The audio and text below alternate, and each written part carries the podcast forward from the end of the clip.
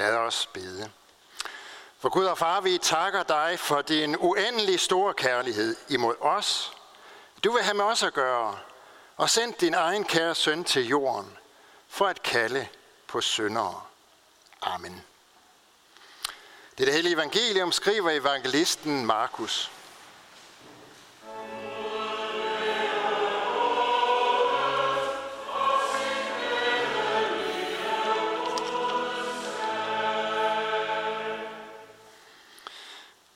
Da Jesus gik videre, så han Levi, Alfæus' søn, sidde ved tolvboden, og han sagde til ham, følg mig. Og han rejste sig og fulgte ham. Senere sad Jesus til bords i hans hus, og mange toller og syndere sad til bords sammen med ham og hans disciple, for der var mange, som fulgte ham. Da de skriftkloge blandt farisæerne så, at han spiste sammen med syndere og tollere, spurgte de hans disciple, hvorfor spiser han sammen med tollere og syndere? Men da Jesus hørte det, sagde han til dem, de raske har ikke brug for læge, de har de syge. Jeg er ikke kommet for at kalde retfærdige, men syndere. Johannes' disciple og farisæerne holdt faste. Der kom der nogen til ham og spurgte, hvorfor faster Johannes' disciple og farisæernes disciple, men dine disciple faster ikke? Jesus svarede dem, kan brudsvendene faste, mens brudgommen er sammen med dem? Så længe de har brudgommen hos sig, kan de ikke faste. Men der kommer dage, da brudgommen er taget fra dem, og den dag skal de faste. Ingen sætter en lap af ukrømpet stof på en gammel kappe, for så river den nye lap det gamle i stykker, og hullet bliver værre. Og ingen fylder ung vin på gamle lædersække, for så sprænger vinen sækkene, og både vin og sække ødelægges. Nej, ung vin på nye sække. Amen.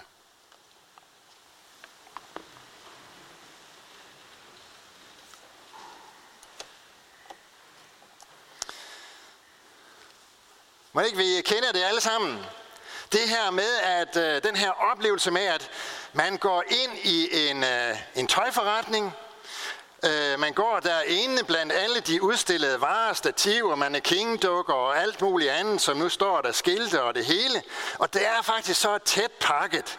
Og det hele er stillet op, sådan så man har ikke helt den der fornemmelse af, hvor er det egentlig butikken den slutter, hvor er det lige rammerne er for den her forretning. Og mens man går der, og øh, måske kigger lidt på varerne, eller man måske bare går sådan lidt og snuser rundt, fordi man egentlig bare er med og venter på en anden, jamen så lægger man mærke til, sådan ud af øjenkrogen, at øh, derovre, der, der går der også en mand. Og det er selvfølgelig ikke så mærkeligt, fordi i sådan en butik, der kommer der jo andre mennesker. Men det, som er lidt mærkeligt, det er, hvis nu man begynder sådan at, at se lidt mere på det menneske, som man har lagt mærke til derovre. Fordi når man ser nærmere efter, så viser det sig nemlig, at øh, han hilser, når jeg hilser. Og han vinker, når jeg vinker. Og øh, når jeg vender mig om for at gå, så gør han det samme. Det er en lidt speciel oplevelse, det der med at øh, tro, at man ser på en anden, og så opdage, at det faktisk er sit eget spejlbillede, man ser derovre. Ham der, der bevæger sig så underligt. Ham der, som nærmest, måske nærmest står at, og, og overbeglor mig. Det er i virkeligheden mig selv. Det, som jeg gerne vil gøre, når vi nu i dagens tekst hører om, om farisæerne, der endnu en gang kommer i klins med Jesus og faktisk angriber ham for ikke at være from nok og stille store krav nok for at kunne have med ham at gøre. Det er sådan set at holde et spejl op for os selv.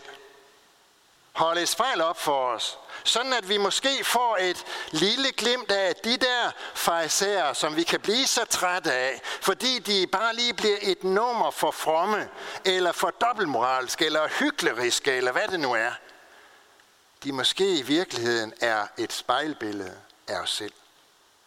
For farisæernes indvendinger mod Jesus kender de fleste nok fra os selv. I den tekst, som vi har hørt i dag, der bliver de farvet over, at Jesus han tillader sig at spise sammen med toller og syndere. Det er nemlig de forkerte at spise sammen med. Det mener farisæerne i hvert fald. Men det er ikke nok med det, fordi de bliver også farvet over, at hans disciple ikke faster ligesom farisæernes elever og Johannes Døbers disciple. Altså, først så spiser Jesus sammen med de forkerte, og dernæst så spiser han åbenbart også for meget, eller i hvert fald for ofte. Og faktisk, så er det jo ikke bare farisæerne og de skriftkloge, der ikke helt forstod Jesu måde at møde mennesker på. Selv Jesu disciple havde ofte svært ved at følge med. Vi skal se lidt på, hvordan Jesus han møder ham her Levi, eller Matthæus, som han også senere hedder, som ham, som skrev Matthæus evangeliet. Man kan jo ikke sige, at det ligefrem lå i kortene, at Levi han skulle blive en disciple af Jesus. Jeg tror faktisk ikke, at der har været en eneste ud over Jesus, som havde set det komme. Det har ikke været der har ikke været nogen, der sådan havde en fornemmelse af, at den her dag, hvor Jesus han gik omkring der ved Kapernaum, ved vestbredden af Genesrets sø, at der måtte det ende med, at Levi han blev disciple af Jesus. I sit følge, der havde Jesus allerede to brødrepar, som Levi udmærket kendte. Det var Simon Peter og hans bror Andreas, hvor øh, Peter, efter alt hvad vi ved, er en velernæret fisker med eget bådlag. Han boede i Kapernaum sammen med sin familie. Derudover så var der i discipleflokken også de to brødre, Jakob og Johannes. De var sønner af fiskeren Zebedeus, som også havde ejet bådlag med ansat besætning. Der er ingen tvivl om, at Levi han kender de her fire fiskere, som nu øh, var Jesu disciple. Han kender dem endda ganske godt, fordi han var jo toller i Kapernaum, og derfor havde han blandt andet til opgave at beskatte fiskefangsten i Genesrets sø. Søen, den tilhørte ifølge loven kong Herodes Antipas, og han havde bygget en helt ny hovedstad, som hed Tiberias. Den ligger ved Genesrets sø den dag i dag. Herodes var bestemt ikke vældigt. Han var romernes lakaj.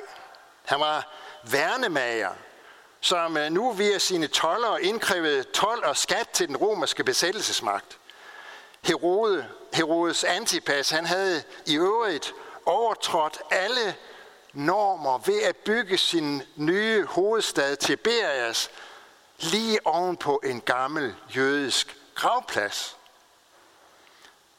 Derfor var Levi heller ikke just velanskrevet. Tværtimod, erhvervet som toller, det var ganske enkelt indbegrebet af utroværdighed, forræderi simpelthen mod det jødiske folk. Fordi ikke blot kræste han penge ind til romerne, en toller, blev jo, som vi ved fra andre beretninger, som regel også rig, fordi han tog lidt ekstra til sig selv. Faktisk så skete der det, at når en jøde gik ind i tollerskat og blev embedsmand, så fik han jo godt nok nogle fordele ved det.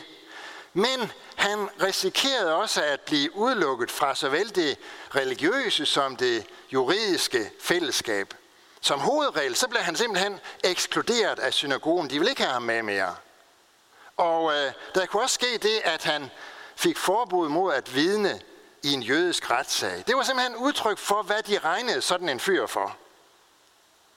Nu skete der så det, at lige præcis den toller, som de fleste af disciplene kun kendte alt for godt fra tolvboden, og som havde presset dem hårdt og sikkert snydt dem og bedraget dem, uden at de kunne stille noget op imod det. Ham møder Jesus. Og Jesus, han går, Jesus går hen til ham og siger, følg mig, kom, bliv en del af mit følge, bliv min disciple. Må ikke øh, Peter og Andreas og Jakob og Johannes, de har været ved at få skroen galt i halsen der. Der er ikke Levi. Det, det kan simpelthen ikke være dit alvor, det der Jesus. Du, du, du kan tage alle andre, men ikke ham. Og så er det, vi lige skal prøve at tage spejlet frem. Fordi måske genkender vi vores indre farisæer. Vi kommer så nemt til at dele vores omgivelser op i sådan to grupper. Dem vi kan lide, og dem vi helst vil undgå, eller som i hvert fald ikke siger os noget. Og så laver vi nær, nemt den øh, farisæiske fejlslutning, at sådan må Gud jo også have det. Vi tænker, at der er to gruppe, to grupper af mennesker i Guds øjne. Dem, der er værd at satse på, og så de andre. Den fejlslutning var farisæerne rødt i for fulde gardiner. Og derfor kunne de ikke acceptere, at Jesus sådan ville omgås de her onde, åndeligt urene mennesker, som tollerne var. Hvis Jesus virkelig var en stor lærer, så måtte han holde sig fra dem, mente de. Men Jesus, han ser åbenbart anderledes på det, på mennesker, end farisæerne. Vi skal prøve at lægge mærke til Jesu reaktion.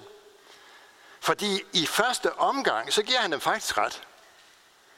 Det er som om Jesus han siger, ja, men øh, det er rigtigt nok. I, I har faktisk ret omkring tollerne. De er syndige. De er uretfærdige mennesker. De har gjort forfærdeligt meget ondt og skidt og dårligt, og, og også mod andre mennesker. De er gået på kompromis med de etiske normer. I, I har ret. De er, de, er, de er ikke nogen gode mennesker, de der. Men hvor I så slutter, at så vil I ikke røre ved det med en ildtang, så slutter jeg, siger Jesus, at så har de jo netop brug for at få tilsagt søndernes forladelse. Så har de jo netop brug for en ny start. For Jesus er de som syge mennesker, der har brug for læge. Det er som om Jesus han ville sige til farisæerne, jeg er den læge, som kommer for at helbrede syndere. Hvor i alverden skulle jeg dog derfor være, om ikke netop hos de syge og helbrede dem? Hele Jesu mission med at komme til jorden er at komme som lægen, der tager sig af syndens sygdom. Lige så ulogisk det vil være for en dansk læge, hvis han nu tog med øh, læger uden grænse til Pakistan eller et eller andet andet sted i verden, hvor der er brug for en læge, og når han så kom derover, ikke vil have med de syge at gøre, men kun de raske.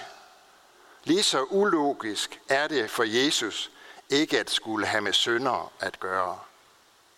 Der er mange mennesker, som kan kæmpe med, om de nu også er gode nok, om de nu også er værdige nok til at have med Gud at gøre, til at, til at Gud vil have med dem at gøre, er god nok. Der er, der er nogen, som helst ikke går til, til alders, tager del i nadvånd, fordi de ikke føler sig værdige til det.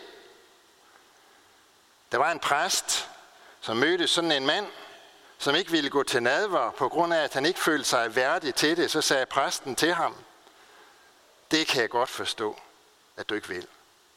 For nadveren er jo kun for syndere. Og dermed fik han jo egentlig på en, på en lidt bagvendt måde, men alligevel sagt til manden, at det var et dødfødt projekt først at ville gå til nadver, når man er værdig til det. For nadveren er for syndere. Det er den indre fariser, der visker os i øret. Du må forbedre dig, før Jesus vil have med dig at gøre. Det er egentlig lige så tåbeligt som at sige til sig selv, jeg må være mere rask, inden jeg går til lægen. Jeg kan da ikke komme til lægen, hvis jeg, har, hvis jeg er syg og har høj feber. Nu ved jeg godt, at lige nu der har vi en situation, hvor man absolut heller ikke skal begynde på det, for det, så bliver man vist døren. Det er fordi, vi er i en lidt speciel situation lige nu, for ellers så er det jo sådan, at man netop skal komme til lægen, når man er syg, og ikke først, når man er blevet rask. Grunden til, at Jesus i mange tilfælde taler så hårdt til farisæerne, det er, at de er i en situation, hvor de er, hvor de er næsten umulige at hjælpe for Jesus. Når Jesus ser farisæerne, så ser han mennesker, der har mindst lige så meget brug for den store læges tilsigelse af søndernes forladelse som alle andre. Deres sønder er måske lidt mindre synlige end tollerens, men de er mindst lige så skadelige for dem selv og deres næste som tollerens sønder. De er syge, men de vil ikke erkende deres sygdom. Og mennesker, som ikke vil erkende deres sygdom, de er de allersværeste at hjælpe. Derfor taler Jesus ofte med store bogstaver til farisæerne, for om muligt at råbe dem op inde bag ved muren af selvretfærdighed. Når Jesus ser ud over menneskeheden, så ser han nemlig ikke to grupper.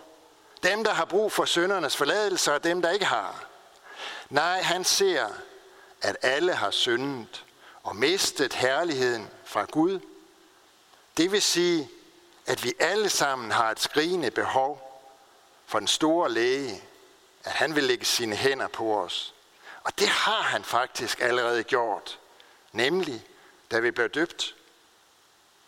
Der blev der lagt en hånd på vores hoved. Der blev sagt nogle ord om den almægtige Gud, som nu havde genfødt os ved vand og helligånden, og dermed skænket os søndernes forladelse. Der blev også ved den lejlighed talt om, at vi blev døbt til at høre sammen med Jesus, og til at følge ham gennem livet som hans disciple. Sådan blev der denne dag ved tolvboden også talt til Levi, og han hørte kaldet fra Jesus, og han modtog søndernes forladelse. Anderledes var det for farisæerne, som ikke ville erkende deres sygdom, og derfor afviste de den store læge.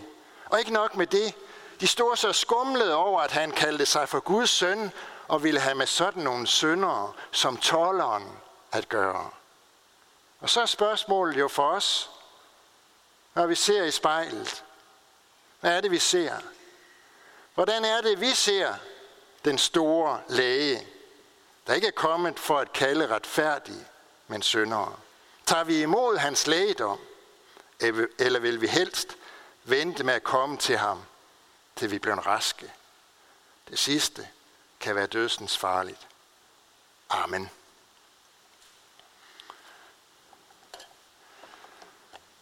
Vi lover og priser og takker dig, vor Gud, Far, Søn og Helligånd, du som var, er og bliver en sand træen i Gud højlovet fra første begyndelse nu og i al evighed. Vi takker dig for dit ord til os og for din kirke på jorden.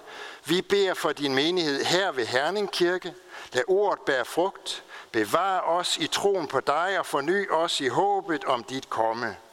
Vi beder for alle, som har et ansvar inden for vores kirke, for menighedsråd, provst og biskop. Led dem og os alle, så vi handler i troskab mod dit ord og vor kirkes bekendelse.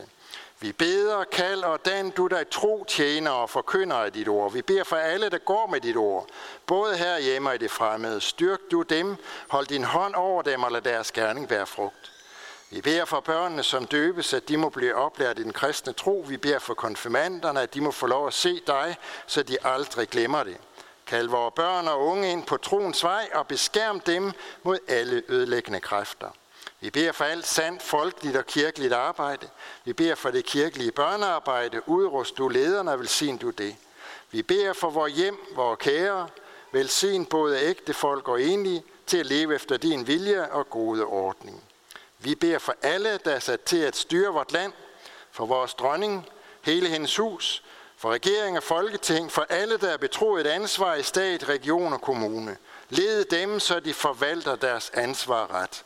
Og vær nær hos de danske soldater, som er udsendt, og alle, som gør tjeneste for fred og retfærdighed i verden.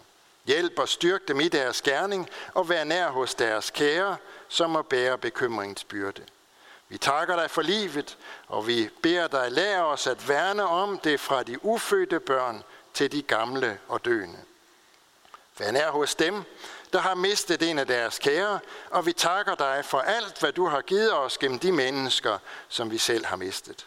Vi beder dig også om, at du vil være nær hos alle, som er ensomme, med de syge, de som er i fængsel, de som ikke har noget sted at være. Lær os at kende vort ansvar for dem, der lider nød. Alle disse bønder overgiver vi til dig, Herre, og så takker vi dig, fordi vi ved, du allerede har hørt vores bøn. Amen.